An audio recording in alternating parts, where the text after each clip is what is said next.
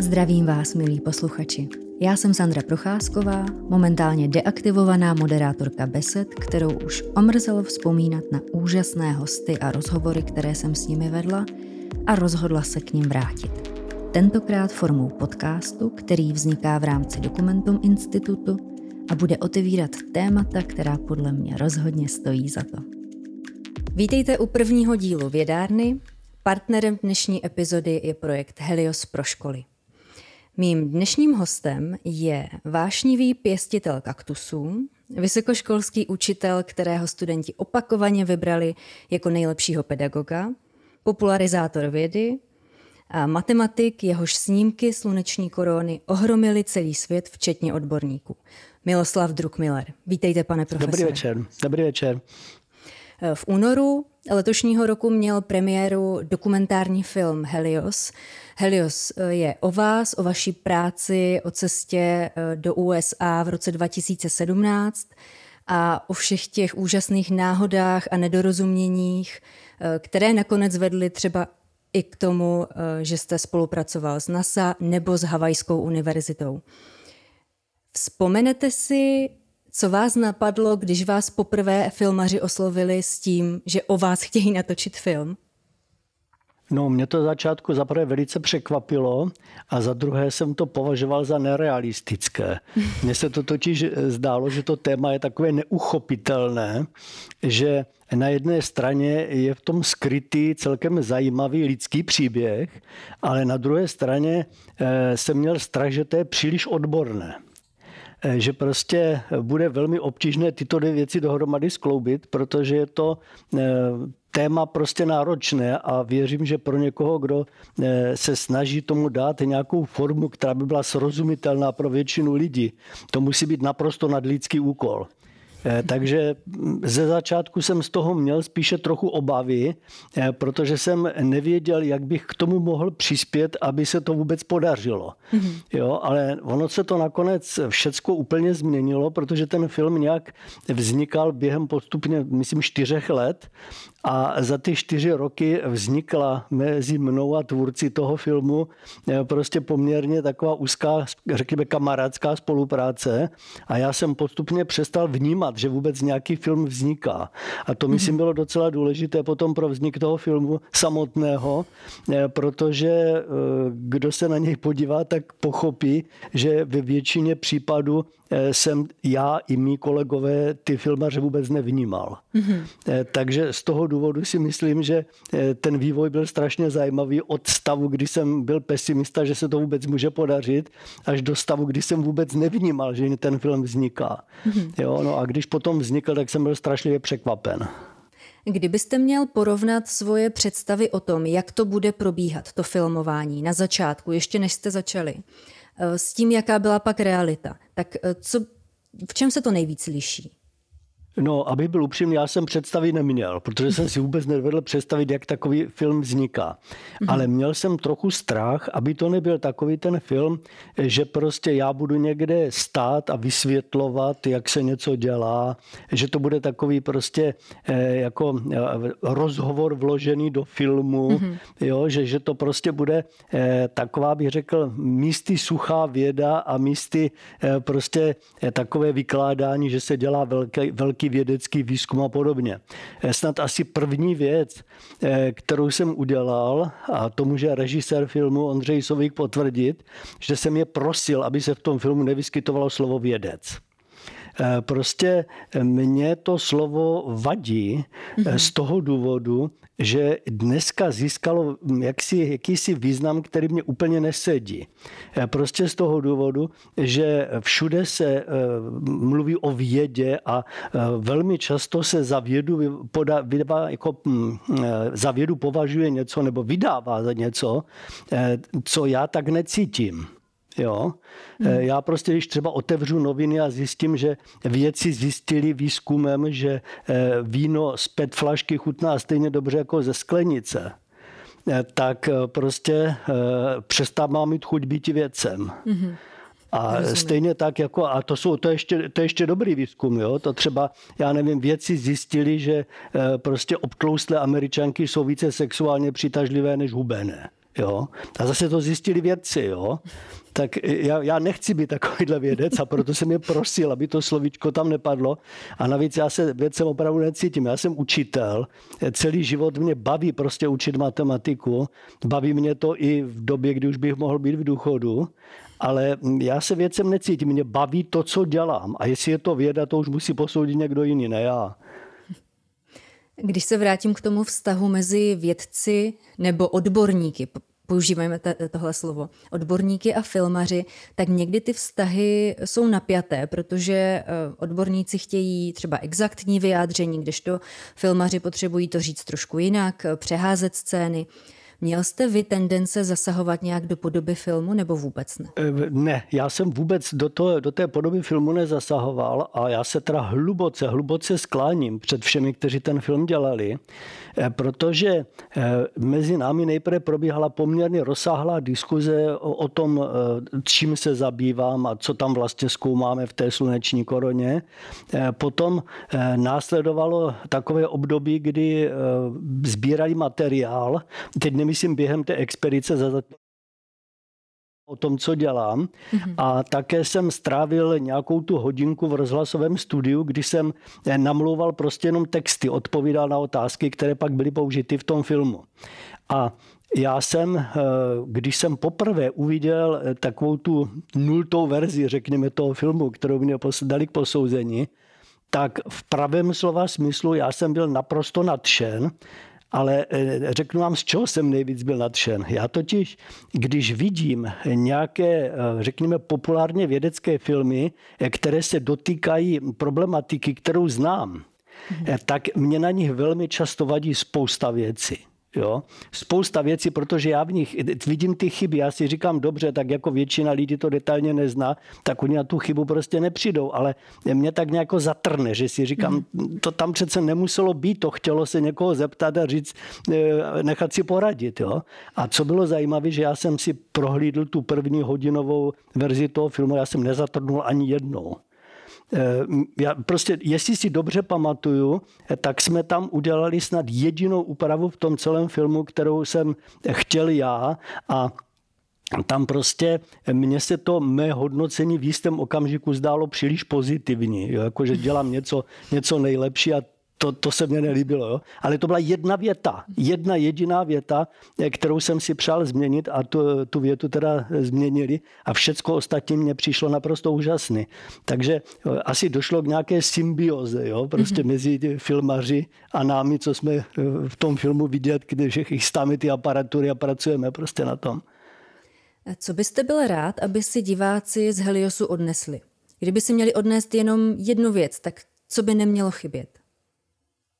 Uh, takhle, já jsem učitel, mám duši učitele a já si myslím, že vůbec nejlepší by bylo, kdyby si z toho odnesli zvláště ty mladší tu představu, že prostě ve zkoumání, nechci říct vědě, prostě ve zkoumání, prostě v objevování je neuvěřitelná dávka romantiky, prostě je to zajímavé, prostě je to něco, za čím člověk dovede jít a pokud ho to bude bavit, tak je schopen zatím jít celý život. A já si myslím, že člověk prochází občas těžkými okamžiky, každý v životě a to toho z toho umí vytáhnout.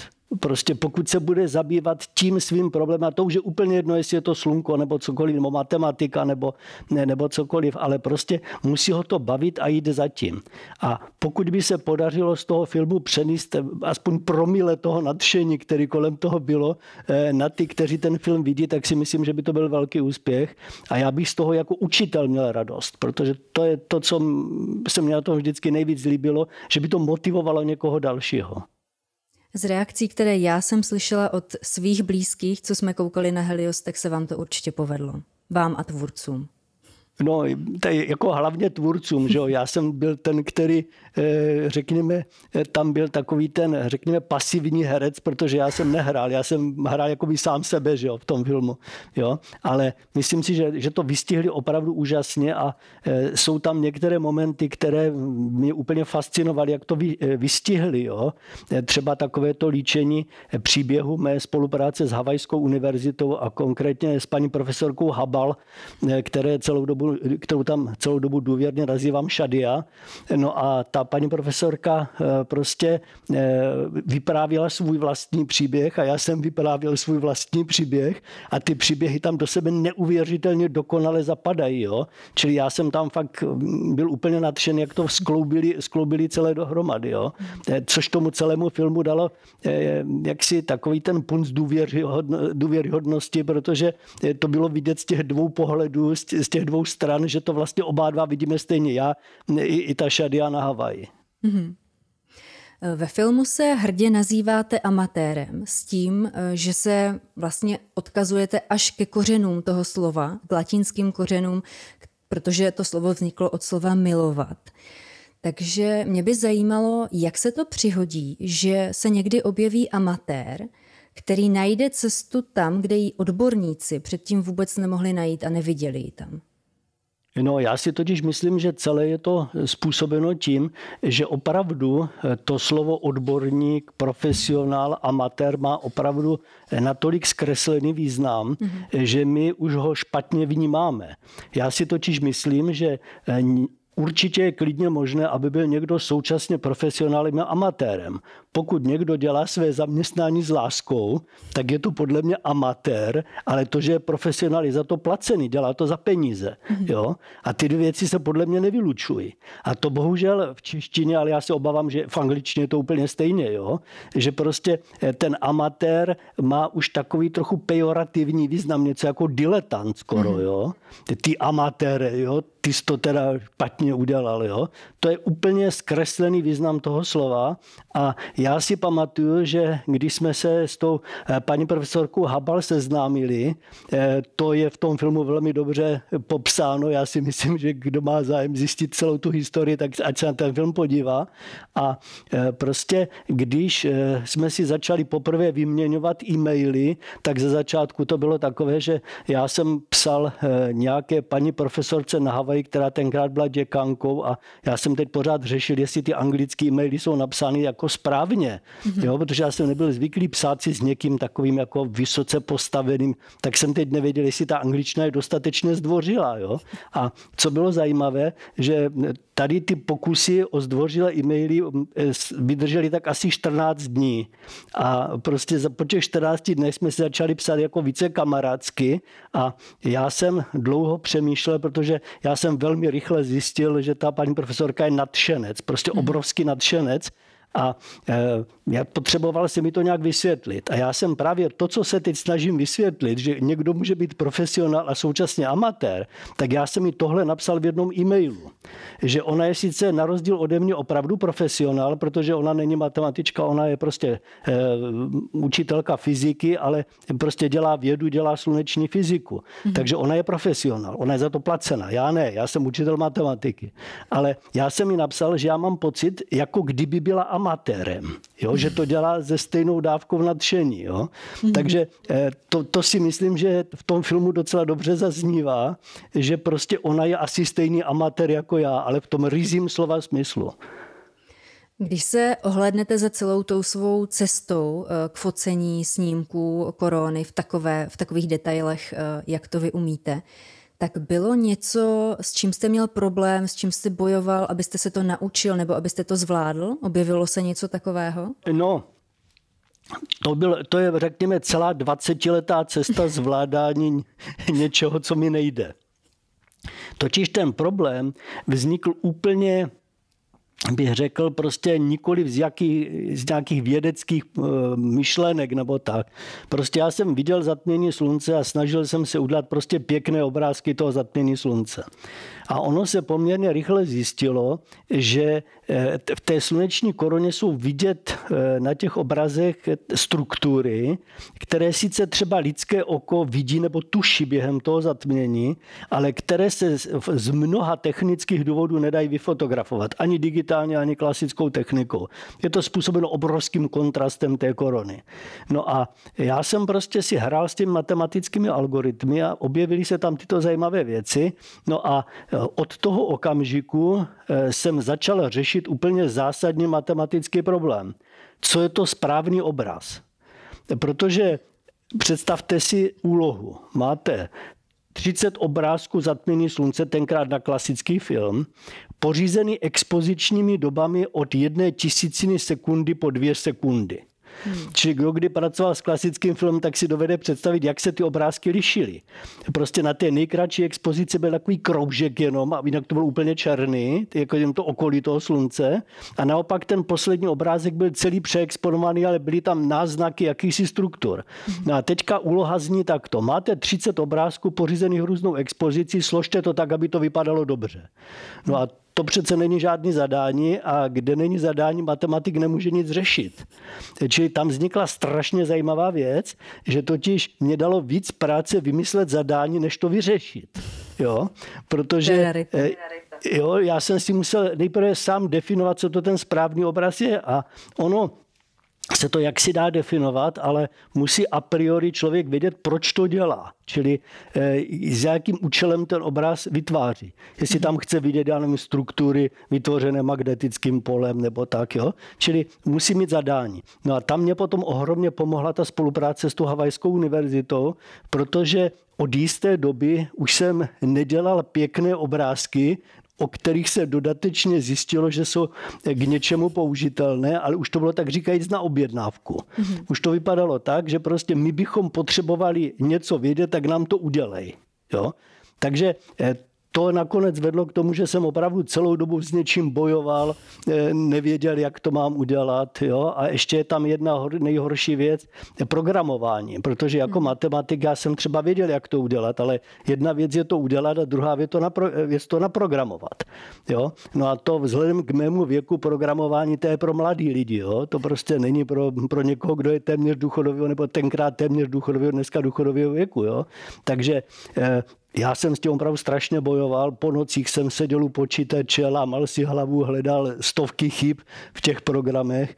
Jo? Takže dá se říci, že celých těch 20 let jsem pořád s něčím bojoval. Jo? A když jsem začínal, tak jsem si myslel, že mám práci na několik zimních večerů a nakonec to skončilo 20 letama práce. Jo? Takže bylo to takový zajímavý. Jak dlouho trvalo, než ten váš software, originální od prvního písmenka, začal dávat výsledky, se kterými jste byl spokojen? Kolik let to bylo? Takhle, poprvé si myslím, že jsem pořídil obrázky, které už se dali k něčemu rozumnému použít, že to nebyly tady jenom obrázky k pověšení na stěnu nebo pro, prostě pro potěchu, eh, tak ty jsem pořídil kolem roku 2004 a eh, ty první, to první zatmění jsem pozval v roce 1999, takže pět let. Mm-hmm. Pět let mi to trvalo, než jsem vytvořil prostě obrazy, které mm, jak si už eh, měli eh, jakousi kvalitu postavenou na té, na té mnou vymyšlené definici toho, toho správného obrazu. Mm-hmm. A nastala během toho dolaďování a hledání chyb v softwaru eh, chvíle, kdy jste si říkal, to asi nedokážu, to nedopadne. Uh, ne, to se mě nikdy nestalo a to právě souvisí s tím uh, amatérismem. Totiž kdybych to měl dělat jako zaměstnání, tak jsem to dávno nedělal. Eh, prostě pokud to člověk dělá za peníze nebo už jenom jako prostě povolání, tak k tomu má úplně jiný vztah.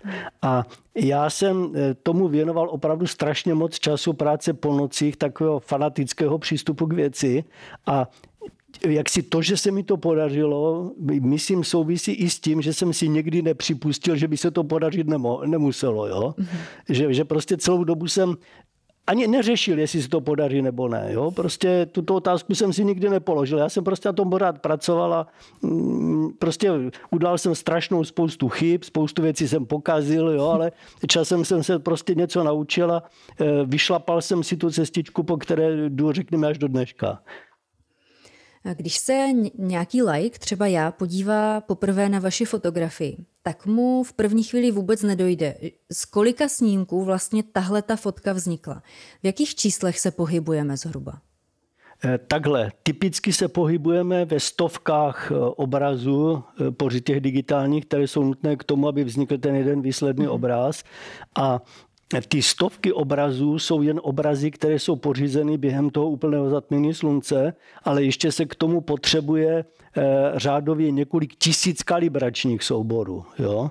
Eh, takže eh, typicky jedna fotografie, kterou potom hm, lidé třeba vidí na internetu, tak ta představuje tak 50 až 90 gigabajtů dat jo, mm-hmm. ze kterých nakonec vyjde něco, co se, eh, co se dá poslat e-mailem.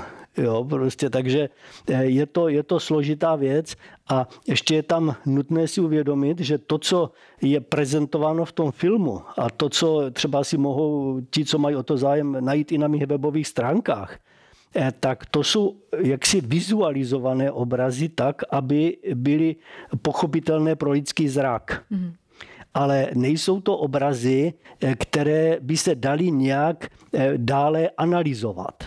Eh, to musí vypadat tak, že se pořídí obraz, kde ty jednotlivé obrazové body, čili pixely, odpovídají v rámci technických možností co nejpřesněji intenzitě světla, které bylo v tom daném, v tom daném bodě. Nebo chceme-li přesněji, kolik fotonů tam prostě dopadlo na každý ten pixel.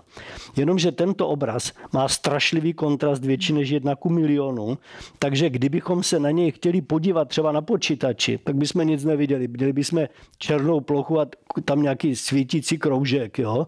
A kdybychom si s tím trochu nějak hráli s kontrastem jasem, tak bychom možná uviděli jakousi mlhovinku kolem slunce, ale rozhodně bychom tam neviděli žádné detaily. No a je to způsobené tím, že ten obraz má celkový obrovský kontrast, ale ty jemné detaily mají naopak kontrast velmi malý.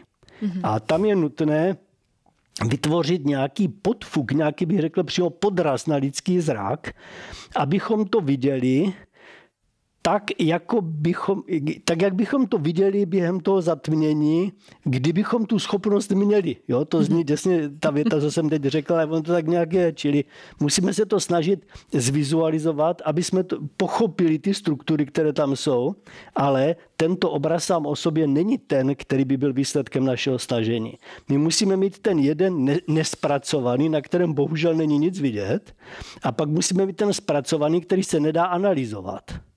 No a ty dva obrazy bez sebe nemají příliš velký význam, protože nelze analyzovat něco, co nevidím a zase, když to vidím, tak v tom obraze to nemůžu analyzovat. Takže vlastně ona je to jakási taková dvojitá vrstva. Jo? Jedna je ten obrázek krásný, na který se díváte a pod tím je jakási druhá vrstva, kterou my můžeme analyzovat a zjišťovat tam, já nevím, eh, kolik je tam volných elektronů nebo prostě co se v té sluneční koroně děje. Mm-hmm. Eh, spoustu lidí, když eh, vidí, na jaká místa na světě jste se dostal díky svému koníčku, tak eh, vám závidí to cestování. Máte vůbec čas a energii užít si ta místa, kam se podíváte, Špicberky, pouště, Jižní Ameriku, všechna možná, co jste navštívil? Na to je jediná odpověď. Ne. Prostě rozhodně jsem si to nikdy neužil a má to hned dva důvody. Za prvé bytostně nesnáším cestování. E, to je moje vlastnost, což spousta lidí je asi touto moje vlastnosti překvapena, e, protože já jsem v životě cestoval docela dost se svojí ženou. E, prostě naším společným koníčkem jsou hory, čím vyšší, tím lepší. Takže jsme byli v Himalájích. Naším oblíbeným místem byly Chile, lozili jsme po čilských sopkách, kterých jsme vylezli asi 25 ve dvou. Jo? A každý si říká, toho člověka musí bavit cestování po světě. Nikoliv. Mě baví třeba výstup na sopku, ale představa, že budu muset opustit své rodné Brno a nějakým způsobem se tam dopravit, to je pro mě stres.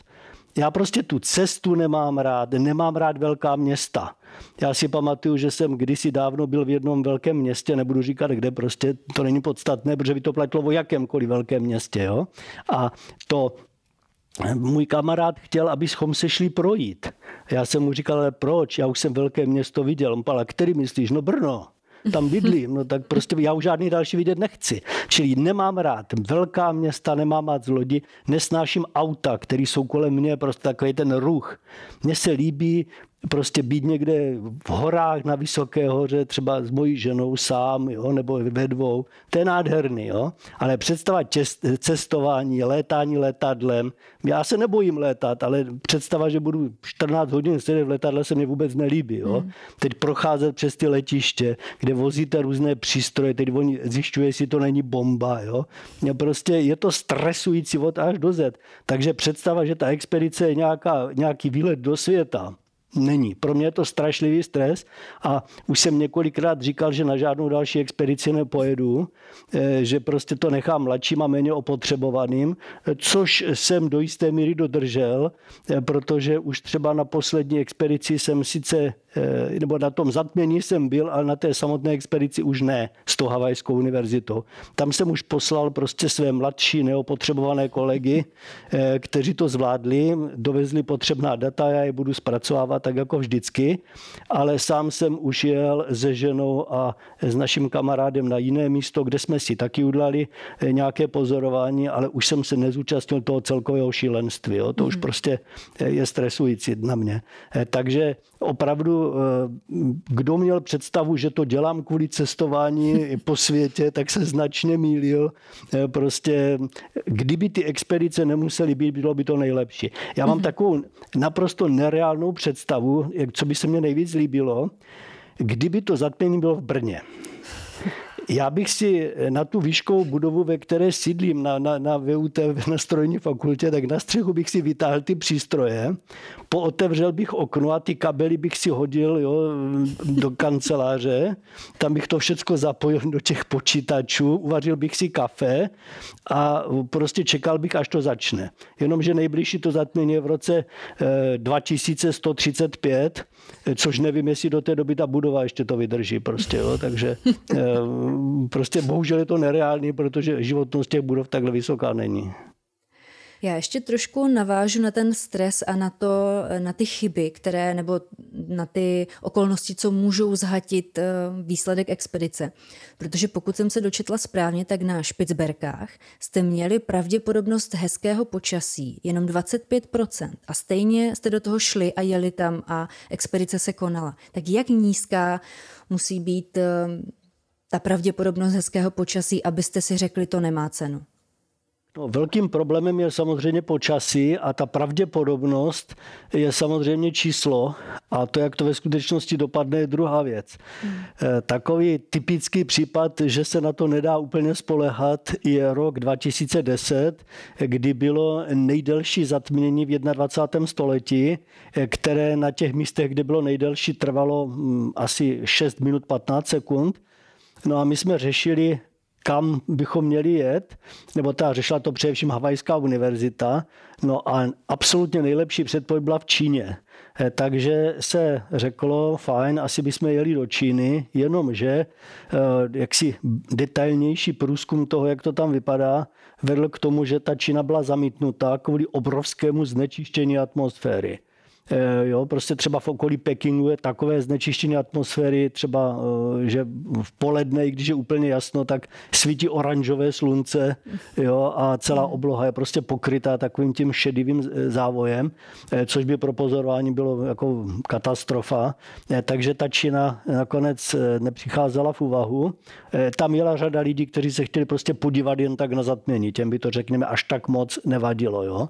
No, my jsme místo toho jeli na atomovou střelnici atol Enewetak, kde američani odpalovali dříve atomové bomby. E, to, že jsme se tam dostali, byla pochopitelně zásluha Havajské univerzity, ale ty pocity z toho byly velmi mizerné. Jo, mhm. měli jsme strach, jestli tam není ještě nějaká radioaktivita, co se jistilo, že není. Jako měřením, my jsme si tam vzali prostě přístroj a měřili jsme, tak to, ty obavy byly liché. No ale pocit z toho nebyl dobrý. Jo. Když tam přijdete, vidíte tam obrovskou díru a ono je to eh, jáma po atomové bombě, tak z toho člověk nemá dobré pocity. No, ale Prostě nám se to tam jakž takž podařilo, ale eh, jediné místo na země kouli, kam prakticky nikdo nejel, byly Himalaje, protože tam byla pouze jednoprocentní pravděpodobnost, že bude jasno. Tam byl mhm. monzun v té době. No a nakonec to dopadlo tak, že Himalaj byl jediné místo na země, kde bylo opravdu křišťálově jasné počasí. Jo? My hmm. jsme nedopadli úplně nejhůř, my jsme měli asi 4 minuty z těch 6 minut narušeného pozorování takže nakonec jsme se štěstím dopadli dobře. No ale z toho je vidět, že je to vždycky prostě jakási ruská ruleta, kterou musíme hrát s tím počasím. Mm-hmm. A e, je velmi, opravdu velmi těžké se rozhodnout, jestli na to zatmění jet nebo nejet, ale já, já se obávám, že ono to vždycky nakonec dopadne tak, že jet, protože je tam vždycky taková ta naděje, že ono se to nějak, nějak podaří. Jo. A teď mi řekněte, jestli je pro expedici snažší připravit se na mrazivé podmínky, jako byly třeba na Špicberkách, minus 30, a nebo jet do pouště, kde je prašno a šílené, šílené horko naopak. Tak co je pro tu expedici snažší? Pro tu expedici je rozhodně snaží ten mráz, mm-hmm. protože my potřebujeme eh, pro většinu těch přístrojů, eh, abychom jim mohli zajistit chladné podmínky. Mm-hmm. My ty kamery, které používáme, musíme chladit. Ten, ty kamery mají prostě elektronické chlazení, peltierovými články, jsou takové prostě elektronické, elektronická zařízení, která dovedou prostě chladit ten čip. A Eh, pokud je venkovní teplota, já nevím, plus 40, tak my jsme schopni ten čip ochladit tak maximálně na teploty 5 stupňů nad nulou nebo nulu, ale ne víc, což pro naše účely je docela málo. Mm-hmm. My bychom potřebovali prostě, aby ten čip měl kolem třeba minus 20 stupňů Celsia. No a to se dá dosáhnout za nějakých takových mírných podmínek, Eh, jako to třeba bylo v poušti Gobi, kde byla teplota nevím, 10 stupňů a tak dále, tak to je ideální. Jo? Tam není ani ten problém, že by všechno mrzlo a na druhé straně tam není příliš teplo, takže eh, toto šlo vyřešit.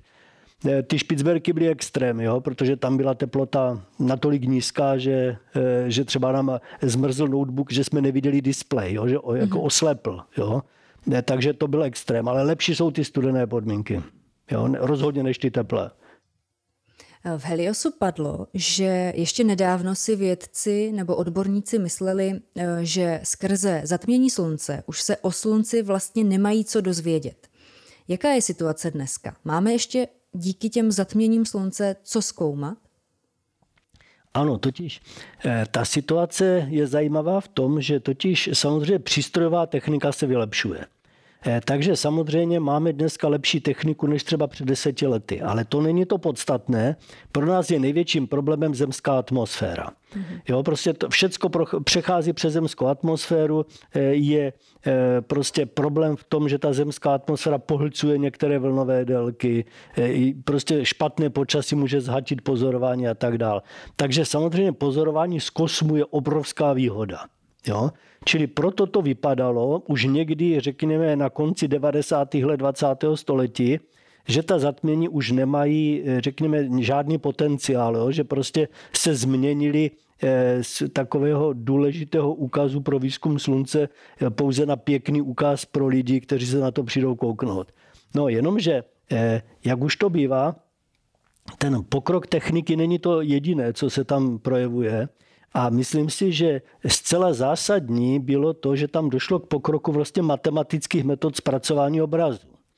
Eh, třeba dneska lze historické obrazy pořízené na klasické fotografické filmy zpracovat tak, jak to v době jejich vzniku nebylo vůbec možné. Mm-hmm.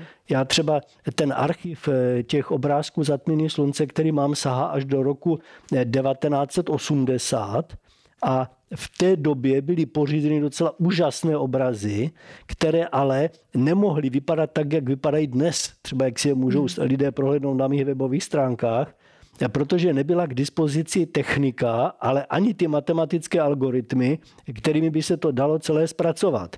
Už třeba, eh, kdybych uvedl jako jenom jediný algoritmus, eh, který třeba zásadním způsobem zasáhl tady do toho zpracování obrazu, je eh, vzájemné geometrické sesazování těch obrazů.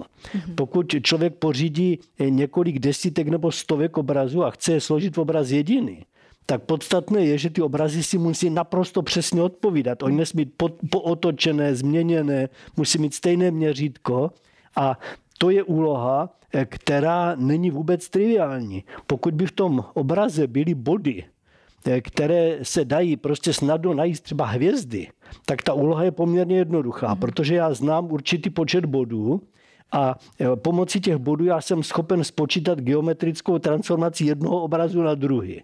Jo, v nejjednodušším případě třeba posunutí. Mm. Jenomže v tom, té sluneční koruně nic takového není nápadného. A navíc když já musím složit obrázky pořízené expozici eh, třeba jedna desetina sekundy a deset sekund, nebo ještě je to horší, třeba jedna tisícina sekundy a deset sekund, hmm. tak ty obrázky jsou naprosto nepodobné. Tam nelze najít podobné body, nic. Čili k tomu je zapotřebí jakýsi matematický aparát, eh, který eh, vznikl teprve v 90. letech 20. století ty metody. A to, že se vůbec dají použít, tak eh, to je dáno tím, že máme dneska dostatečně výkonné počítače. Mm-hmm. Protože třeba v tom roce, řekněme 90, když už ten algoritmus byl známý, tak by to vyžadovalo fakt nějaký super počítač, aby ty obrovské naskenované obrazy se daly složit. Dneska to zvládne každé písičko, které máme na stole. Jo? Hmm. Takže eh, to je ten, ten rozdíl. Ta pozorovací technika samotná udělala samozřejmě krok dopředu, bez sporu, ale ten není ten nejdůležitější. Nejdůležitějším je pokrok v oblasti algoritmu zpracování obrazu, čili v matematice a, a pokrok počítačů. Že eh, třeba dneska já používám algoritmy, které před těmi 20 lety bych řekl, že se někdo zbláznil, že to jde použít, mhm. protože bych potřeboval takový výpočetní výkon, který jsem si nemohl nikde sehnat, takový počítač. Jo? A dneska ho mám normálně v, v, v kanceláři doma, doma, kdekoliv mám takový počítač, na kterém to můžu udělat. Čili tam je ten hlavní pokrok a to je to, co způsobilo, že to zatmění není tak říkajíc odepsaný, jo? že prostě mm-hmm. už to není něco, co to bývalo dřív. Jo? Protože ona byla jakási zlatá éra pozorování zatmění slunce, tomu se tak dokonce říká Golden Age of Image Processing, a tam eh, to bylo někdy mezi rokem, já nevím, 1860 8 až, až řekněme do, eh, do konce toho 20. století skoro. No a během této dlouhé éry ta zatmění fakt hrála úplně klíčovou roli. Jo? To eh, bylo období, kde co zatmění, to zásadní objev. Mm-hmm. Jo? Prostě bylo objeveno helium během zatmění slunce. Přišlo se na to, že slunce je převážně z vodíku. Jo? To byly všechno věci, které se objevily během úplných zatmění slunce. Jo? No a zdálo se, že ta éra už skončila, ale právě tady tento pokrok, eh, o kterém jsem zde hovořil, způsobil, že stále ještě trvá. Mm-hmm. A myslím si, že se rozhodně hned tak nevyčerpá. A která zatmění z těch, co vy jste zaznamenal nebo eh, vyfotil a zpracoval, považujete za nejlepší a proč? Je to třeba to, co jsme viděli ve filmu z roku 2017 nebo úplně nějaké jiné? Ono, každé to zatmění má něco nej. Jo? Eh, a to v roce 2017 má rozhodně to, že to bylo nejšílenější zatmění, co se to eh, týká počtu pozorovacích míst, počtu lidí, eh, počtu přístrojů. Mm-hmm. Já se přiznám, že to bylo pro mě nejhorší zatmění v životě, protože ta Havajská univerzita se pokusila vytvořit pět pozorovacích míst. No a jak si na těch pět pozorovacích míst jsme neměli lidi. Hmm. Prostě eh, existuje nějaký poměrně malý tým, eh, který na ty expedice jezdí, který je z větší části tvořen lidmi od nás, jaksi z České republiky, jo? nebo dokonce bych řekl teda z VUT v Brně, nebo teda z nejbl- kamarádů těchto lidí. Jo? No a to jsou lidi, kteří s tím mají zkušenosti, dělali to dlouho, ne, nedělají chyby, jo, a mají taky takový ten přístup, který bych nazval tah na branku, mm-hmm. jo. No a prostě při té expedici, která byla tam, se bohužel museli nabrat další lidé, kteří ne všichni byli dostatečně obeznámeni s tou problematikou, když jsme vyrobili různá škol, nebo vytvořili různá školení a vyrobili materiály pro ně, tak pořád to byli lidé, kteří s tím neměli zkušenosti a řekl bych, že někteří z nich ani neměli tu motivaci. Jo? Ehm, já prostě jsem měl takový nepříjemný pocit, když někde něco nefungovalo, tak my jsme třeba do rána na tom pracovali a e, neřešili jsme, jestli jsme něco jedli nebo nejedli. To nás nezajímalo, my jsme potřebovali, to fungovalo. Jo? A to úplně všichni neměli. Jo? Mm-hmm. Čili prostě tam těch pozorovacích míst bylo příliš mnoho Ono se to nakonec bezvadně podařilo. Eh, na některých eh, těch pozorovacích místech víc, na některých míň, ale celkově jsme pořídili naprosto fantastický materiál. Takže eh, to zatmění bylo úžasné v tom, že se pořídil, jako bych řekl, největší materiál, co se týče rozsahu. A také bych řekl, že s tím souvisela celá spousta nových věcí, na které jsme přišli jo, z těch dat. Čili v tomto to zatmění bylo unikátní, ale bylo také unikátní v tom, že to bylo zatmění, které eh, končilo prostě strašlivým stresem a e, upřímně řečeno i, i takovými disharmonickými momenty mezi e, námi a Havajskou univerzitou, kdy já jsem měl prostě pocit, že Eh, že tam bylo zbytečně mnoho lidí. Mhm. Jo. A jako prostě, pak jsme si to vyříkali, od té doby už to zase funguje, ale prostě eh, nějak tam se eh, ztratila ta myšlenka, že někdy je méně více. Jo. Mm-hmm. Tam bylo to příliš tak jako gigantomanické zatmění. Jo. Ono to celkově byla ta událost taková gigantická. I jako ono dodate, dodatečně, já z toho zase tak špatné pocity nemám, ale těsně po tom zatmění to byly pocity fakt jako strašný, mm-hmm. protože já jsem měl pocit, že se toho mohlo povést víc, jo, ale ono to asi nešlo. Prostě tak, jak to bylo naplánované, tak to nešlo, ale dá se říci, že většina se, většina se podařila, jo. Mm-hmm. No, eh, zase, kdybych měl říct další nej z těch zatmění, eh, tak asi nejzajímavější zatmění bylo v roce 2013, Eh, protože se trefilo do eh, prostě maxima sluneční činnosti. Čili tam byla prostě unikátní sluneční korona, ve které byly vidět unikátní struktury.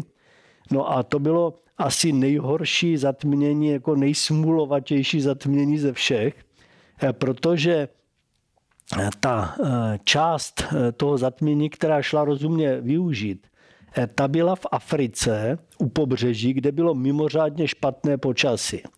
A e, to mm, jediné místo, kde to zatmění bylo asi minutu dlouhé, bylo v Gabonu, jenomže tam e, prostě pravděpodobně, že bude jasno, byla téměř nulová.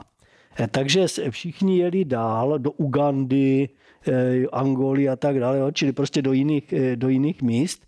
A e, prostě e, důsledkem toho bylo, že ta pozorovací místa byla tam, kde to zatím bylo strašlivě krátké. Jo?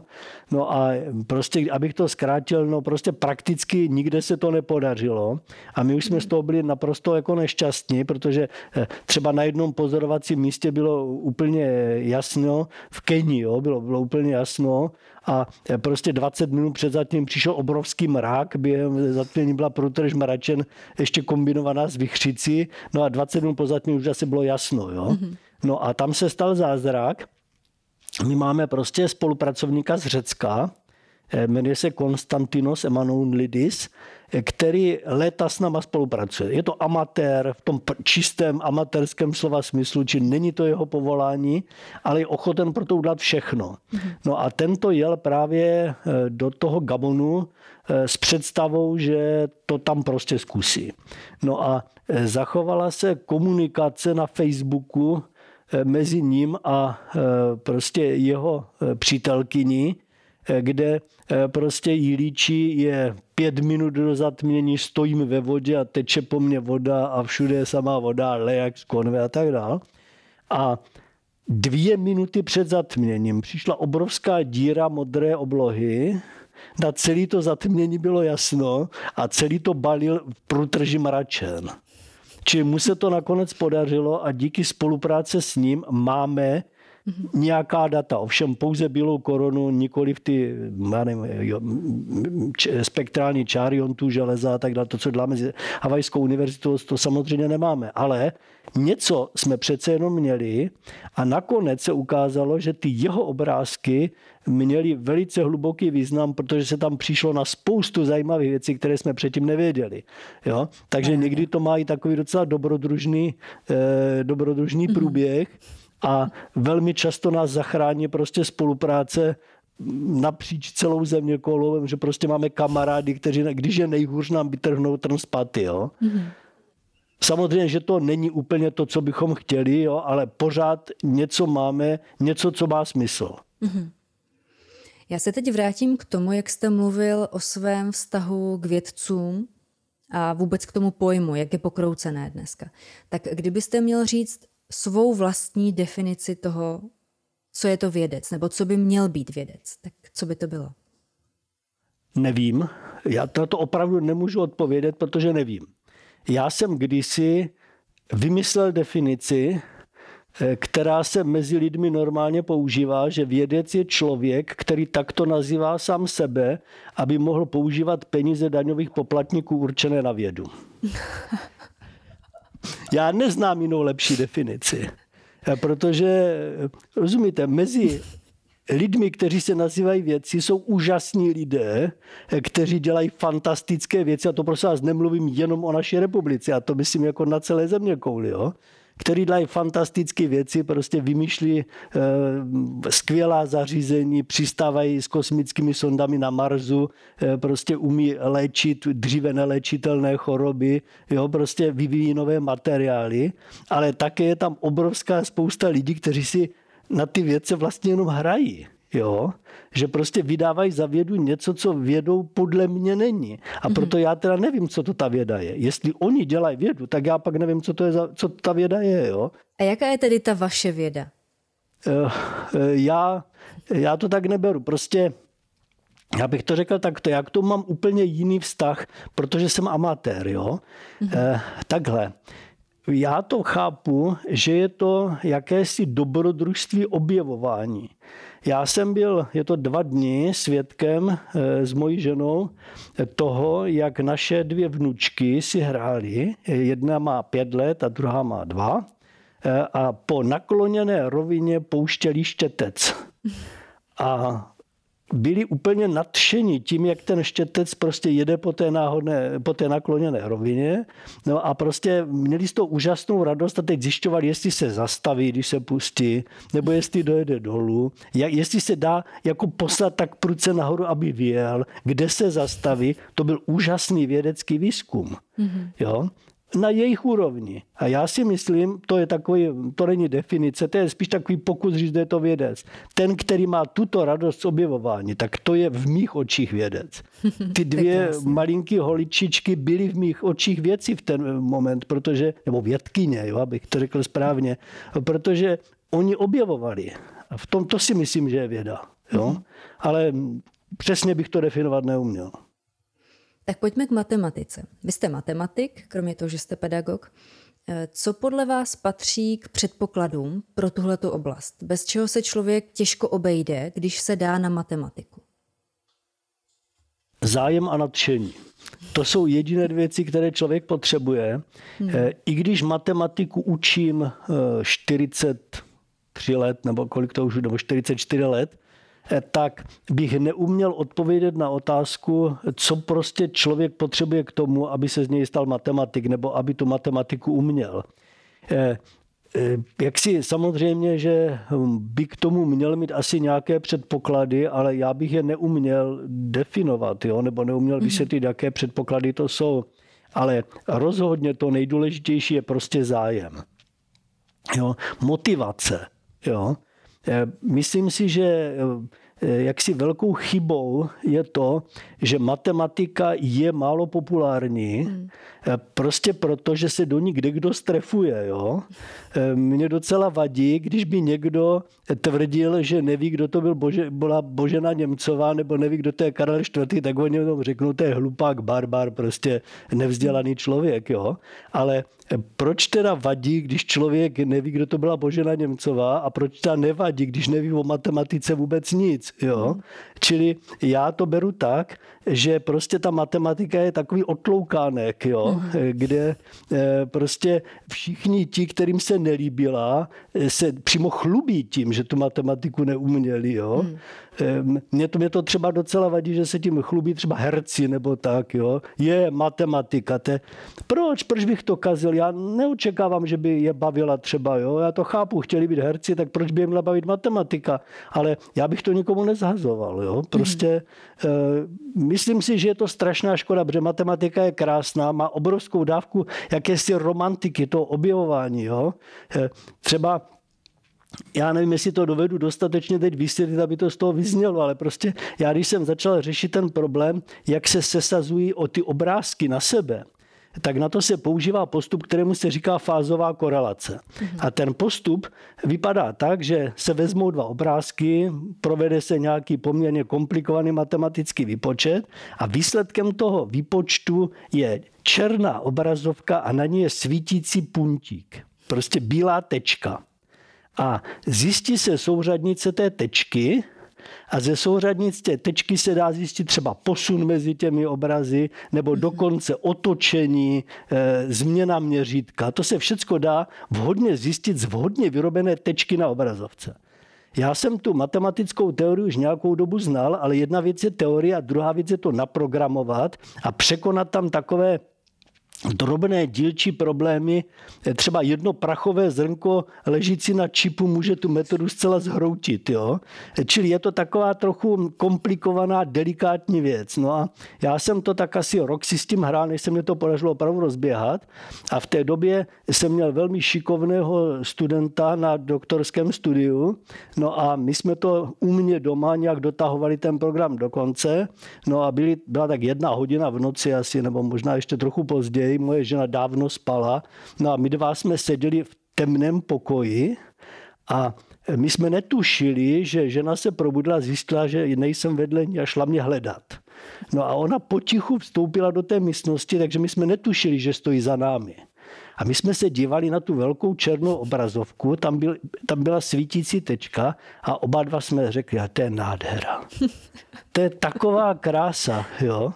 A teďka prostě kdo si tímhle neprošel, tak nepochopí. Ale my jsme tu tečku vyrobili a řekli jsme tak a teď už víme, jak se ty dva obrazy sesadí. Jo? Mm-hmm. Takže Moje žena, když se na nás chvíli dívala, tak mě říkala, prosím tě, řekni, co to bylo za tečku, jo? prostě proč vás to tak, eh, tak šilně nadchlo. Jo? Eh, takže ehm, kdo, kdo se nedostane do té situace, aby tohle nadchlo, tak to zřejmě nepochopí. Mm-hmm. Ale zase na druhé straně, kdo se do téhle situace dostane, tak si myslím, že, eh, že mu to zase zpátky něco hodně dá jo? do života. Mm-hmm. Jo? Že, to je, že to je něco, co, pro co má smysl se tím probourat. Jo? V čem je podle vás budoucnost matematiky jako oboru? Co by mohlo být v budoucnosti jejím velkým přínosem? To úplně nedovedu posoudit, protože samozřejmě jsem docela specializovaný, takže já vidím už jaksi po těch letech víceméně jenom ty obory, na které jsem specializovaný a mm-hmm. hlavně v poslední době se zabývám těmi numerickými metodami analýzy obrazu. Ale tak to má velký potenciál. Vlastně. To, má, to má potenciál rozhodně obrovský a řekl bych, že dnes právě je to neuvěřitelně na postupu, mm-hmm. protože tady ty algoritmy, že prostě se vezme nějaký obraz a teď se v něm hledá obličej člověka, já nevím, prostě eh, pochopení nějaké scény, jo, prostě eh, je tendence vyrábět samoředitelná auta a tak dále. Mm-hmm. Číst mimiku třeba. No jo, nebo takhle. Mm. Jo, prostě to, tady tohle má obrovský potenciál, mm. čili myslím si, že rozhodně eh, to, to je jeden z oborů, který se vyvíjí docela, eh, docela intenzivně. Ale já bych řekl, je tady ještě jedna věc, totiž spousta lidí si vůbec neuvědomuje, že matematika je dneska prakticky úplně ve všem. Jo? Mm. Já si pamatuju strašně krásnou reakci, která mě přišla na ten film Helios. Jedna z těch reakcí byla, vůbec jsem nepochopila, eh, abych to řekla přesně, vůbec jsem nepochopila eh, všechno, co bylo v tom filmu, ale to není důležité, jakože se jí to té paní líbilo. Jo? Mm-hmm. A konečně jsem pochopila, že ty hnusné matematické algoritmy asi k něčemu jsou. A tak jsem si říkal, tak jestli to, aspoň tohle se podařilo, tak jsem si říkal, to je velký úspěch, mm-hmm. protože ona ta matematika je úplně všech, všude. Jo. Když člověk vezme, já jim do ruky mobilní telefon, jsou tam kompresní algoritmy na kompresi zvuku, eh, videa, jo, prostě eh, dá se říct, že kam člověk šlápne, šlápne matematika všude kolem. Jo. Akorát je tam skrytá, no je, je, tam, je tam skrytá a je tak nějak jako hm, prostě eh, hluboko, hluboko pod povrchem, takže tam spousta lidí nevidí. Jo? Mm-hmm. Třeba, co mě třeba strašně vadí, je taková snaha, že když se třeba vezme v hudbě, eh, tak prostě všichni mají pocit, že by těm interpretům měli platit. To je v pořádku. Prostě vytvořili umělecké dílo, tak by za to mělo dostat zaplacený. Ale oni k úpravě toho zvuku používají Fourierovou transformaci, rychlou Fourierovou hmm. transformaci. kdo kdy zaplatil těm, co vymysleli tady ty matematické algoritmy. Jo? Hmm. Prostě já mám takový pocit, že prostě zde panuje taková představa, že prostě matematici to vymysleli tak jako pro všechny, ale že když někdo složí jednu skladbu, takže už by za to měl dostat zaplacený. Jo? Mm-hmm. Čili zase si myslím, že ta matematika je tam v takové trochu eh, roli otloukánka, jo? nebo prostě eh, nevděčné roli, že prostě vytváří něco. A ještě mám hruzu třeba z toho, kdyby vzniklo, jak byly jednu ten dobu tendence vytvářet jakýsi ty softwarové patenty, jo? že pak by to vypadalo tak, že nějaká firma si opatentuje algoritmus, který já vymyslím a, a tím pádem já ještě budu platit za to, že, že jsem ho vymyslel. Jo? Takže hmm. proto já mám takový strach z toho, že ta matematika prostě bohužel je, je trochu zneužívaným oborem jo, v tomto směru. Ale hmm. to mě zase nějak mě osobně netíží. No, sice mi to vadí, ale není to to nejdůležitější. A kdybyste si mohl od odborníků objednat odpověď na nějakou otázku anebo nějaký konkrétní objev, co byste si od nich objednal? To je, to je velmi těžká otázka, ale uh, já bych, eh, já bych to řekl takto. Eh, asi bych eh, chtěl vědět, jestli prostě to, co my si myslíme o vesmíru, myslím tedy úplně takové ty základní teorie, jako teorie Big Bangu, jak vznikl mm-hmm. vesmír a tak dál, jestli je pravda, že to můžeme dotáhnout až do toho počátečního okamžiku. Totiž já mám takový pocit, je to, je to pocit mat, já nejsem fyzik, jo, takže proto já možná se na to dívám trochu jinak, ale totiž my když zkoumáme ten svět, my víme, jak vypadá teď. Mm-hmm. A teďka my můžeme, pokud budeme mít vhodné matematické nástroje a teorie a modely, eh, si modelovat, jak to vypadlo v minulosti a jak to bude vypadat v budoucnosti. Čili my můžeme si tady ty, eh, tady ty věci představovat na základě těch matematických modelů. Jenomže Samozřejmě, že ty modely vyžadují mraky parametrů, čili zjistit spoustu údajů, které se musí do toho modelu vložit. A samozřejmě, že ty údaje se dají zjistit pouze s jistou přesností. A tím pádem, když ten model necháme běžet hodně do minulosti nebo hodně do budoucnosti, tak eh, relativně malé chyby těch parametrů postupně způsobí, že ten model Větší bude stále méně odpovídat realitě. Jo? A prostě eh, mě docela fascinuje, že v současnosti je možné modelovat ten vesmír až do toho bodu, ze kterého vznikl, jo? prostě až do toho počátečního bodu. A pokud bych si přál nějakou odpověď, eh, tak tu odpověď na otázku, jestli to fakt můžeme udělat. Jo? To je krásná objednávka. Jo, no jako úplně nesplnitelná, protože to, to, na to asi nikdo nepřijde, jo. Ale prostě eh, mož, možná fyzici mé obavy nezdílí, jo, nebo oni mají přece větší přehled, ale jako matematik z toho prostě mám strach, jo. Prostě, že si říkám, jestli jsme nezašli v tom modelování jakoby příliš daleko, mhm. jo. Jo, že prostě, eh, že ono to třeba platí až do jistého okamžiku, ale pak už je ten model nepřesný, by, by to chtělo nějakou obecnější teorii, eh, která by to vysvětlila. Jo? Mm-hmm. Ale ono fakt je to, že v tom vesmíru je pořád tolik nejasných věcí, eh, že hm, jak si odpověď na ně to bude trvat ještě velmi dlouho. Jo? Taková temná hmota, temná energie a tak dále.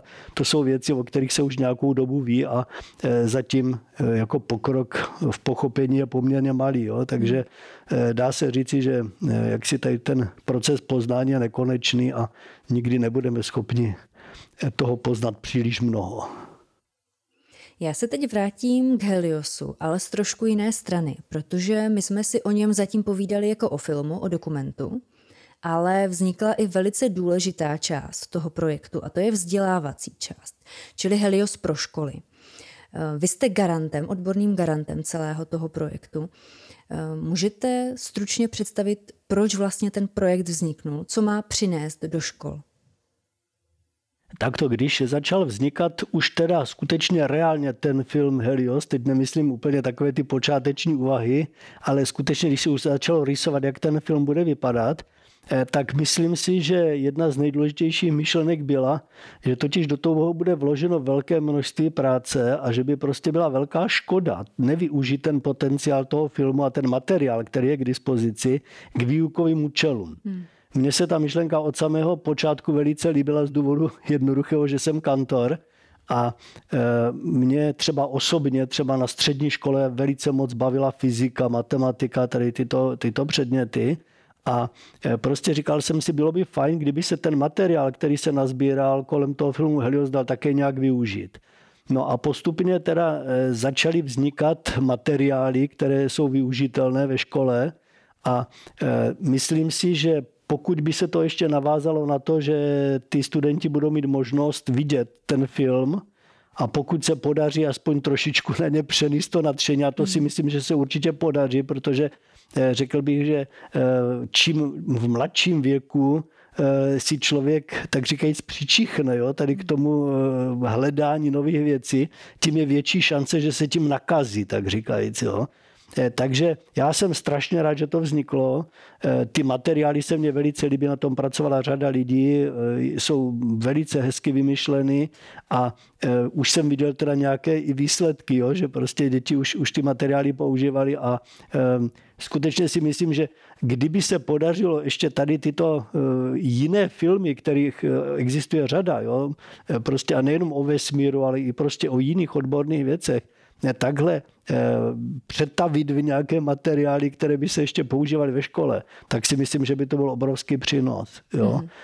Takže mně se to líbí hlavně tím, že ten Helios tím nekončí, jo? že to je mhm. jakási, eh, myslím si, docela úspěšná snaha využít toho, co do něj bylo vloženo. Já ještě zůstanu u studentů a žáků, na které, nebo ke kterým ty eh, edukační materiály teď míří, aspoň první část už je venku, už eh, se používá. Eh, řada z nich ztratí o exaktní vědy zájem vlastně hodně záhy. A je to většinou tím, že se zaleknou množství vzorečků, opisování z učebnice a chybí jim experimenty a takové to, co jim vlastní, čili poznávat vlastním rozumem a vlastní zkušeností ten svět že co podle vás by se mělo změnit ve výuce fyziky, chemie, biologie, aby děti méně odpadaly, méně se v nich udusával ten přirozený zájem, ta zvídavost? No, já si myslím, že totiž eh, ten problém vzniká už mimo školu, že totiž prostě ty děti náladu ve společnosti Eh, získávají prostě negativní vztah eh, tady k těmto eh, disciplinám. To je prostě obecně, že dneska prestiž lidí, kteří se zabývají tady těmito disciplinami, není tak vysoká, jako byla v minulosti. Jo? Stejně tak se domnívám, že velkým problémem je, že kantoři mají ve společnosti velmi, bych řekl, nízké postavení neodpovídající jejich důležitosti. Jo? Kdysi to bylo tak před nějakými sto lety, že učitel byl někdo, eh, s jakým se chodili lidé radit. Jo? A dneska je to člověk, který eh, prostě jak si má třeba podřízené postavení vůči žákům na střední škole. Jo? protože já eh, samozřejmě vím, o čem hovořím, protože v okolí mám několik, několik učitelů na střední a základní škole a já vím, že učitel eh, prostě je tam ten, který je za všechno zodpovědný, eh, který prostě nemůže něco ovlivnit, ale přesto to odpovědný je. Čili a ty, ty studenti toho kantora neberou, oni, ho, oni vidí, že oni jsou nad ním a to je špatně ten, ten člověk by měl mít přirozenou autoritu, ale ta přirozená autorita samozřejmě plyne z jeho znalosti, z jeho schopnosti učit, ale taky z postavení ve společnosti. Jo? A toto bohužel eh, se strašně změnilo k horšímu. Že prostě učitelé nemají ve společnosti tu vážnost, kterou by měli mít. Jo? A hlavně tu autoritu. Jo? Prostě. A Potom je další věc, že nejhorší, co může být, je podbízení se zjednodušováním výuky. Mm-hmm. To je taky naprostá cesta do pekla. Totiž eh, toto je věc, kterou, eh, kterou mám v hlavě úplně jasně prostě poskládanou, že totiž pokud já se přestanu věnovat těm, kteří mají o věc zájem, tak to všecko zničím, protože na tom zbytku nezáleží. Když někdo nemá zájem, tak ho nenaučím nic. A když se přizpůsobím těm, kteří nemají zájem, tak, eh, tak totálně otrávím ty, kteří mají zájem a výsledek je katastrofa. Jo? A to je právě, myslím si, to nejhorší, co může být, jakási snaha o unifikaci, o prostě to, že všichni by měli e, něco udělat, prostě měli by být všechny maturity stejný, všechny školy by měly podle nějakých osnov, to nejde. Všechno musí být tak, že vždycky musí být školy výborné, školy průměrné a školy špatné. Hmm. Oni vzniknou vývojem. To nejde udělat tím, že někdo razítko jim dá, že jsou výborní. Hmm. Prostě jsou tam dobří kantoři, na, na ty dobré kantory se nabalí dobrý, dobrý studenti a vznikne z toho dobrá škola. Naopak, pokud někde budou špatní kantoři, tak ti dobrý studenti utečou někam jinam. Prostě to je přirozený vývoj. No a teď, pokud někdo přijde na myšlenku, že by se všechno mělo vyřešit tak, že by úroveň se zvedla tím, že já to nalinku, aby byli všichni stejní, tak jediná možnost je, že ti dobří se zhorší na úroveň těch špatných. Hmm. Protože ty špatní se nikdy nezhorší, nezlepší na úroveň těch dobrých. Čili proto si myslím, že e, skutečně současný stav, kdy se prostě snaží všechno e, prostě jakoby normovat, říct, jak to má vypadat, e, z vrchu to řídit, je úplně špatně. Naprosto špatně. Prostě chybí tady to nadšení, ten zápal, který byl dřív, přitom já jsem prožil v podstatě celý své školství v tom období, který, který jsme strašně neměli rádi, že jo, prostě jakéhosi politického útlaku a tak dál, ale já na školu nemám vůbec špatné vzpomínky. Jo? Ano, museli jsme se učit nějakou, nějakou prostě občanskou výuku, já si ani nepamatuju, co jsme, tam, co jsme tam dělali, ale to jsme prostě kde si odseděli a dneska taky ti študáci odsedí, kde co, protože se učí taky spoustu věcí, které nemají rádi. Jo? Hmm. To tak bylo vždycky, ale my jsme prostě byli nadšeni těmi, eh, eh, třeba fyzikou, chemie nás ohromně bavila, jo, prostě. No, eh, zase nevím, prostě nevím, jak to je, ale aspoň co vím od mých známých, kteří třeba učí na školách, tak že ten zájem je strašně malý. A proto mm. si myslím, že takový projekty, jak vznikl kolem toho Heliosu, jsou strašlivé potřeba, aby se v tomhle aspoň něco udělalo. Protože já z vrchu žádnou podporu necítím. Jo? Mhm. Já si myslím, že opravdu eh, čím méně se bude zasahovat do, do vzdělání z vrchu, tím lépe. Jo? Prostě kantoři jsou eh, lidé, kteří vystudovali vysoké školy, oni vědí, co mají učit. A je úplně zbytečné, aby jim někdo z vrchu posílal nějaké rámcové plány a oni potom vyplňovali nějaký papír, jak budou učit děti a psali sami na sebe hodnocení a eh, Jo, to, to, to je prostě to, co ten systém absolutně ubíjí. Jo?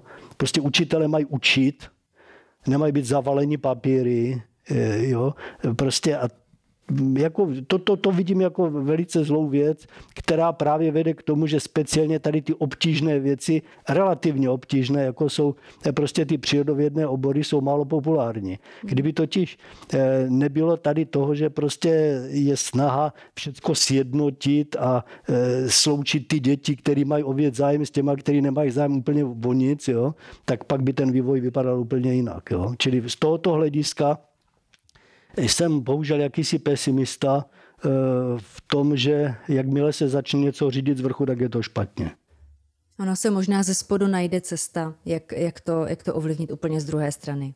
Nebo jak si to no, udělat to je jediný, no prostě eh, jako já jsem eh, prostě třeba taky docela, eh, docela nešťastný z vývoje třeba na vysokých školách, že prostě škola je hodnocená podle toho, jaké získává projekty a, a to v podstatě jsme zase hodnoceni jenom podle toho, kolik seženeme peněz, podle toho, kolik vyplníme papíru, jo to, to, ale škola je přece nástroj, jak předávat vědomosti z generaci na generace, jo? a ne o to, aby se vyplňovaly papíry na projektech. Jo?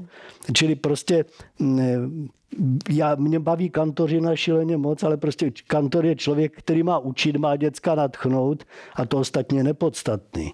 Pokud ho někdo zdržuje něčím nebo eh, se mu snaží vysvětlit, jak to má dělat, tak to, to je špatně. Jo? Já na vás mám další kantorskou otázku. A zajímalo by mě, jestli se podle vás dá naučit analyticky myslet. To nevím. Eh, to nevím, je to těžké, ale eh, je, je to asi tak, že v podstatě ono, každé malé dítě se musí naučit analyticky myslet a je teď otázka, jestli eh, se to v něm rozvíjí nebo se to v něm ubije. Jo? Hmm. A Myslím si, že prostě eh, speciálně dětem je analytické myšlení velice blízké.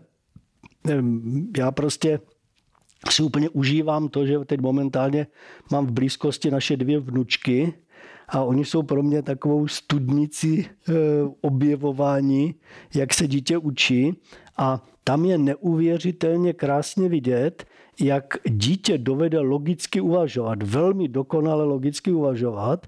A třeba uvedu jeden příklad. Čeština má e, jednu nectnost, že totiž ve větě může být více záporů. E, když angličanovi by někdo řekl I don't say nothing, tak e, se ten člověk si řekne, že jsem se zbláznil, protože nebude vědět, co jsou to větou chtěl říct, když tam byly tři zápory. Jo? A ve skutečnosti věta nic neřeknu je špatně, protože jsou tam dva zápory, takže ve skutečnosti budu mluvit. Jo? To je logicky špatně. No jo, je, e, třeba v angličtině to není. Že jo? Angličtina mhm. může mít jeden, jeden zápor ve větě, tam je to jasný. No a zajímavé je, že když je dítě třeba ve, dvo, ve věku třeba dvou let, tak ono říká, řeknu nic. To je zajímavý. Mhm. Jo, nebo neřeknu něco. Mm-hmm. A to je správně. Až my dospělí je zkazíme, jo, to dítě to chápe. Jo, velmi dobře.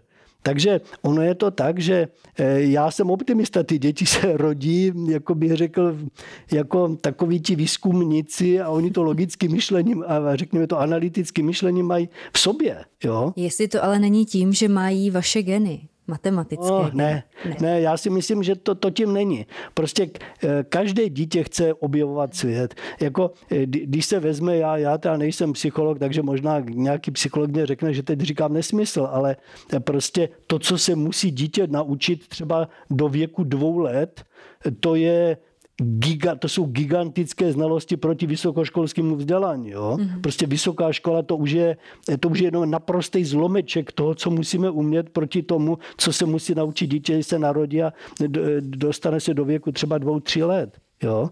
Takže proto já eh, jsem takový docela skeptický v tom, že lidi jsou jako nějak předurčeni, protože tenhle má geny na matematiku. Asi to, an, trochu to je, samozřejmě. Jsou lidi, kteří fakt třeba na to nemají, jo? ale spíš bych řekl, že to tak není, že je to spíš motivace. Mm-hmm. Že to je prostě, jestliže někoho něco zajímá, tak prostě potom půjde a jako dotáhne to velice daleko. Jo? Jo, proto, proto si myslím, že opravdu nejhorší je, když chybí motivace. Jo. Hmm.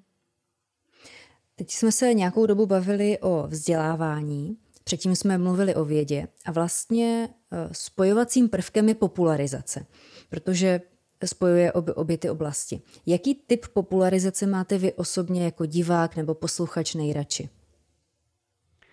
Já osobně mám ze všeho nejradši eh, takové ty populární přednášky, eh, Samozřejmě nejlépe teda naživo. Jo. Dneska je to bohužel kvůli té situaci, která je ve světě omezený na internet, ale eh, mně se strašně líbí taková přednáška relativně rozumné množství lidí, řádově několika desítek, jo, která potom skončí eh, klidně dlouhou diskuzi, která pokračuje ještě mimo ten sál někde, někde na ulici nebo v lese a tak dále. Či toto mě, toto mě přijde jako výborná metoda popularizace. Mm-hmm. Jo.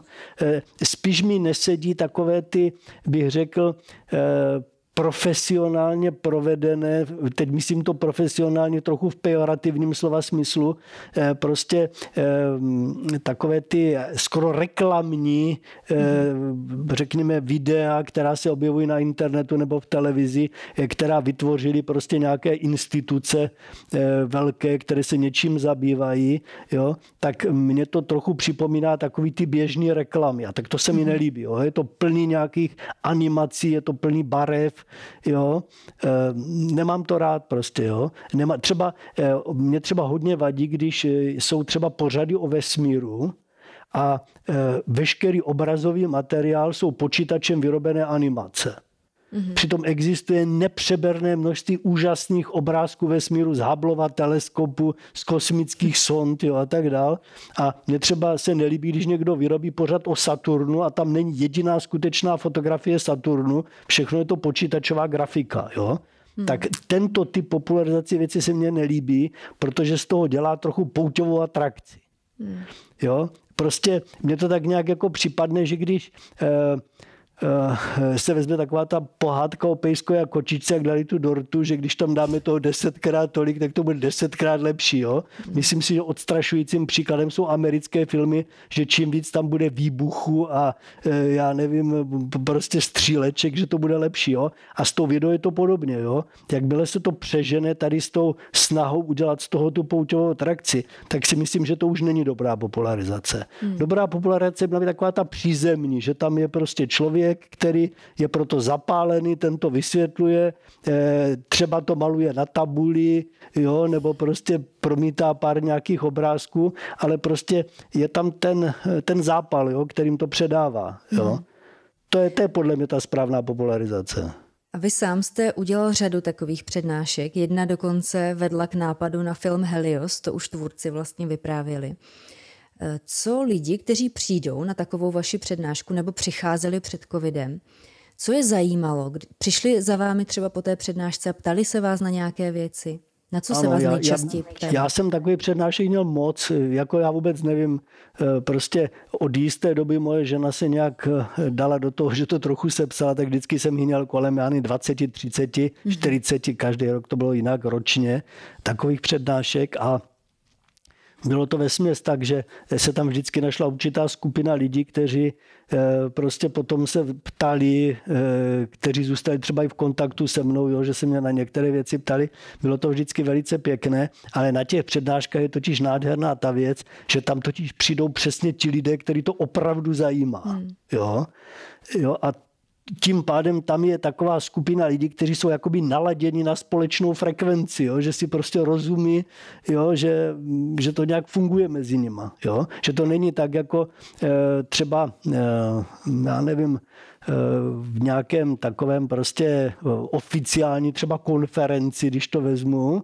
Eh, tím jako vůbec nechci říct, že by, že by neměly být konference, ale prostě jenom jsem chtěl říct, že to už je takový trochu inertní prostředí. Jo? Mm-hmm. Ano, tam se sejdou, řekněme, odborníci z daného oboru, nějak se sejdou, ale oni už nejsou ti, kteří by si prioritně předávali nadšení, nebo eh, jo, prostě ano, oni na tom už badají leta, vyměňují si, je to důležité pro ně, že si vyměňují třeba informace, jo, ale už je to takový prostě eh, trošku něco jiného, než, než prostě takový to prioritní nadšení, takový ta, ta chvála prvního kroku, jak o tom psal Miroslav Horníček, jo, e, jo v té hmm. knižce Dobře utajené housle, tak tam psali, jo, jak je to úžasné dělat všechny věci v životě tak, jako kdybych to dělal poprvé, jo. Tak si myslím, že s těma přednáškama je to podobně. Ta popularizace by měla být toho typu, e, typu jo, že prostě by to člověk měl dělat tak, jako kdyby to dělal vždycky poprvé. Mm-hmm. To je krásné poselství. Eh, já se teď ještě zase obloukem vrátím k vašim fotografiím, ale už ne z té vědecké ani matematické stránky, ale my lajkové se na ně primárně díváme jako na umění, jako na nádhernou fotografii. Umíte se tak na ně podívat ještě i vy sám? Nebo už je tam ano. zatím moc práce? Umíte? Ne, umím se na to dívat takhle a eh, řekl bych, eh, je strašně těžké, kdybyste se mě zeptala, proč to dělám. E, to je asi nejhorší otázka, kterou byste mě mohla položit, protože já vám tak na ní nemůžu odpovědět. Ale totiž tam existují dvě vysvětlení a ani já sám nevím, který je to správný. Jedno vysvětlení je, že mě to zajímá, jako ve smyslu ano, něco se v té sluneční koroně děje a mě strašně zajímá to, že jsem schopen se postupně jako po kousíčcích pomalinku dostávat k tomu, že zjišťuju něco nového a ještě zjišťuju něco nového. Jo? Čili je to takový postup stáleho hledání. A nebo je druhá věc, že mě to fascinuje jako ten pohled na tu mm-hmm. korunu. Já vám to nemůžu říct, ale uh, spíš bych se klonil k tomu, že mě to fascinuje. Jo? Prostě já si pamatuju, že když jsem poprvé udělal fakt první obrázek té korony, mm-hmm. který, který skutečně už jako trochu odpovídal takové té ideální představě, jak jsem si myslel, že by to mohlo vypadat, eh, tak já jsem tři hodiny vydržel si tu obrazovky toho počítače pod mě a koukat se na to. Jo? Já jsem tím byl opravdu, opravdu fascinován a proto bych řekl, že úplně chápu ty, které ty obrázky fascinují, mě fascinují taky, když jsem je, když jsem je vytvořil. Dá se podle vás krása uchopit matematicky, nebo je to příliš subjektivní oblast? Uh, takhle, já si myslím, jako, jako vyloženě definovat matematicky asi ne, ale eh, prostě krása určitě s matematikou souvisí, protože eh, matematik určitě nevytváří ty teorie nějakým formálním způsobem. Jo? To přijde až nakonec. Nakonec přijde ta logika, formalismus, že to musím zapsat a tak dále. Ale na začátek musí mít nějakou myšlenku. A ta myšlenka je určitě velmi hluboce spojená prostě eh, s jakousi výtvarnou schopností, estetikou, Jo, možná, že odborníci, kteří zkoumají lidský mozek, by to uměli vysvětlit lépe, že prostě jedna věc je nějaká prostě umělecká představa abstrakce a druhá věc je to logické myšlení. Mm-hmm. A to v té matice musí být obojí. Prostě na jedné straně já musím mít jakousi abstraktní představu, eh, která se musí pak nějak formálně zapsat a musím, musím třeba dokázat to, co si myslím, že platí. Jo? Ale rozhodně si myslím, že matematika souvisí s uměním velice moc. Jo? A pak ještě Eh, to už, to už zacházím hodně daleko, to už jako mm, eh, si myslím, že už zase tak jako není, eh, není tak úplně pravda, co řeknu, ale jako asi myslím, že to není daleko od pravdy, že totiž, když máte více teorií, tak obvykle pravdivá je ta, která je nejkrásnější. že totiž pokud je něco komplikované, jakoby když to řeknu, ušmudlané, jo, prostě je tam příliš mnoho předpokladů a e, prostě je to nějaký strašlivě komplikovaný systém, jak to funguje dohromady, jak to bude asi špatně. Mm-hmm. Pravda bývá obvykle elegantní, krásná, e, průhledná. Jo? Takže e, něco na tom je. Já mám docela velký zážitek, který mě ovšem zprostředkovala naše dcera, která dokud teda neměla dvě malé děti, tak se věnovala eh, tady tomu šílenství kolem těm zatmění slunce taky. A ona byla v roce 2005 na úplném zatmění slunce. A dostala se tam eh, mezi skupinu eh, takových bláznů v tom dobrém slova smyslu, kteří si anglicky říkají eclipse chasers, čili takoví ti šílenci, co prostě jezdí, jezdí za zatměními. A ona se tam setkala s úžasným člověkem ze Spojených států, je to farář e, z nějaké prostě takové fary malé někde, prostě tuším, tuším, že v Arizoně někde. A e, teďka e, ona tam tenkrát prezentovala takové ty první obrázky, které já jsem vytvořil, na kterých ona měla taky docela velkou zásluhu, protože ona zpočátku se mnou hodně spolupracovala i na těch programech. Jo? A ona prostě ukázala tam eh, jeden z těch obrazů, které my jsme vytvořili na takové prezentaci před tím zatměním a eh, tam byli sami takový nadšenci, včetně tady toho pana faráře a on, když se na to podíval, tak říkal, ale přesně takhle jsem to viděl. A prostě ona říkala, že to bylo úžasný, že totiž to se o těch jiných fotkách říct opravdu nedalo, protože mhm. pokud se vezme klasický nebo digitální fotoaparát a namíří se během toho úplného zatmění do slunce, tak vznikne jakási fotografie, ale ta nemá nic společného ani po té estetické stránce s tím, co člověk viděl. A tady ten pan farář prostě řekl, ano, tak to vidělo. Ho to prostě fascinovalo. A já jsem si ze začátku, když jsem začal vytvářet ty obrazy, tak jsem si pořád kladl tu eh, do jisté míry matematicky nesmyslnou otázku, co je to správně. Že jo? Pokud nemáte definici, co je to správně, tak eh, je to celkem jedno. Jo? Ale já jsem si to pořád nějak kladl a na závěr jsem si řekl, je to krásný, tak to musí být dobře. Jo, to byl takový ten, jako, eh, ano, jistě později jsem takhle uvažovat nemohl. Jo, potom, jak už se to začalo eh, podobat nějaké vážné práci společně s tou Havajskou univerzitou, tak už to nebylo takový hraní. Ale na začátku v tom opravdu byl ten pocit, ano, je to krásný, tak to bude ono. Mm-hmm. Možná bez, tohohle, bez téhle fáze by to nakonec tak dobře nedopadlo. Je to možné. Ani je to možné a v tom je, taky, v tom je taky ta krása toho amatérismu, že totiž člověk není ničím svázán. Jo? Prostě může si myslet, co chce, může si myslet i něco úplně jiného, než by si myslet měl, než by se od něj očekávalo. Jo? E, může e, nechtít něco dělat. Jo? Mně se to nelíbí, tak to dělat prostě nebudu. Eh, to je krásný. Jo? Hmm. Jako já věřím, že i ti, kteří se tím zabývají profesionálně, mě to můžou i trochu závidět. Jo? Protože to jsem to si jako skoro po... jistá. Ano, protože eh, jako já si pořád hraju. Jo? To, jak si, já bych vůbec neměl odvahu říct, že to je vědecký výzkum. To je prostě hraní si, mě to baví. Jo, že z toho něco vypadne, potom rozumného, to je jakýsi vedlejší produkt jo, tady toho snažení. Mm-hmm. Jo, ale mě, mě to prostě baví a e, je, je to hraní si a je mi líto těch, kteří si nemůžou hrát. Možná inspirujete ke změně. No, tak člověk se něčím živit musí, že jo.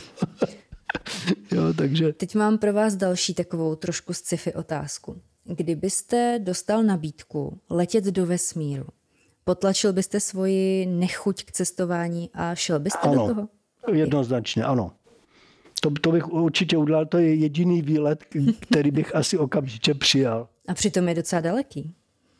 Je to docela daleký, ale no, kdyby, kdybych si opravdu mohl vybrat, kam letět do toho vesmíru, tak bych chtěl určitě letět mimo tu oběžnou dráhu kolem Země, protože by mě to umožnilo vidět tu malou modrou zemi prostě ze vzdálenosti. A myslím si, že to je právě to, co lidem by mělo pochopit, čím jsme a že bychom se měli hodně zamyslet nad tím, jak tu zemi plundrujeme a že jak jej strašně ubližujeme. Že prostě je to ten ostrovek života, ze kterého není úniku a pokud si ho zničíme, tak už nemáme kam jít. Mm-hmm. Jo? Jako na zemi pořád, když si zničíme nějaké území, tak můžeme utíct někam jinam. Jo? Jenomže pokud si zničíme celou zemi, tak není kam utíct. Já se teď vrátím k zatměním, uh, zatměním slunce. Máte už nějaký plán, co byste chtěl vidět nebo zažít příště? Vyrazíte někam? Změnil jste názor?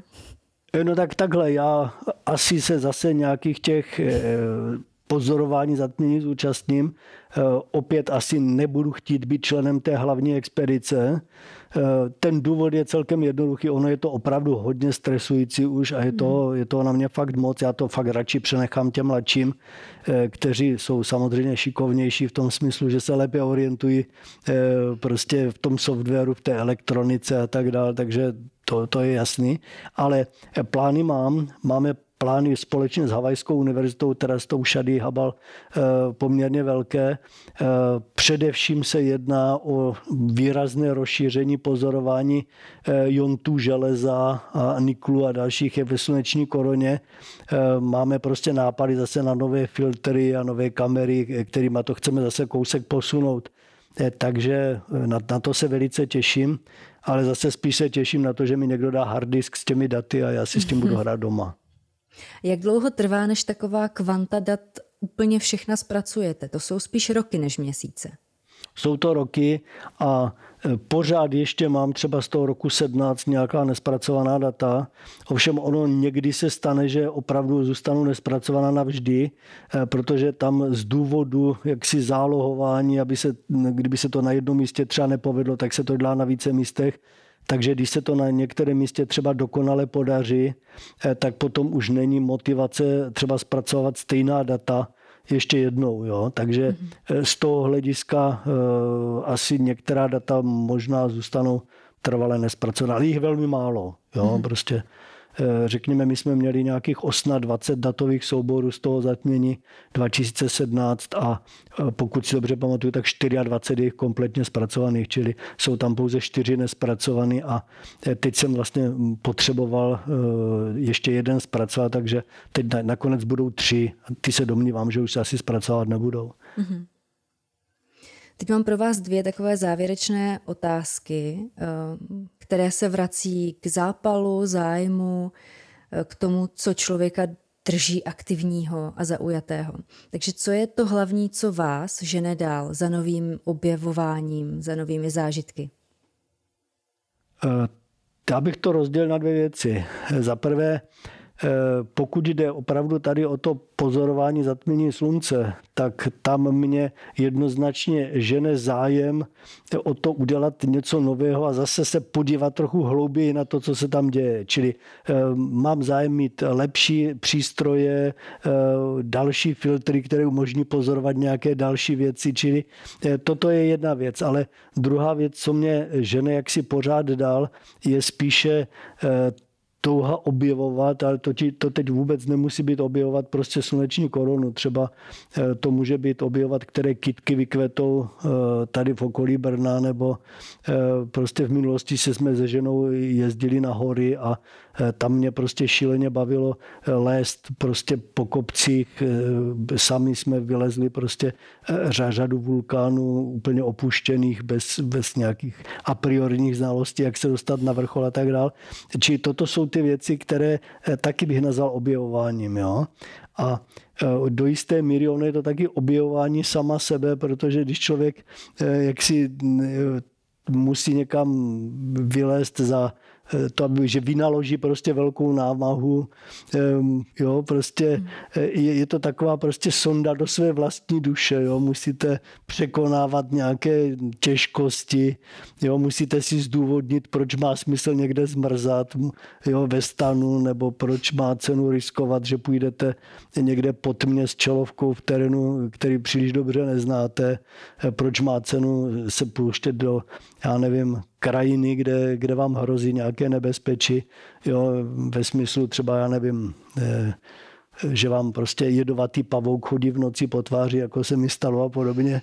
Eh, takže to jsou takové věci, které člověka ženou pořád dál, protože eh, je to objevování. Objevování prostě nových krajin, nových možností, objevování svých možností. Jo.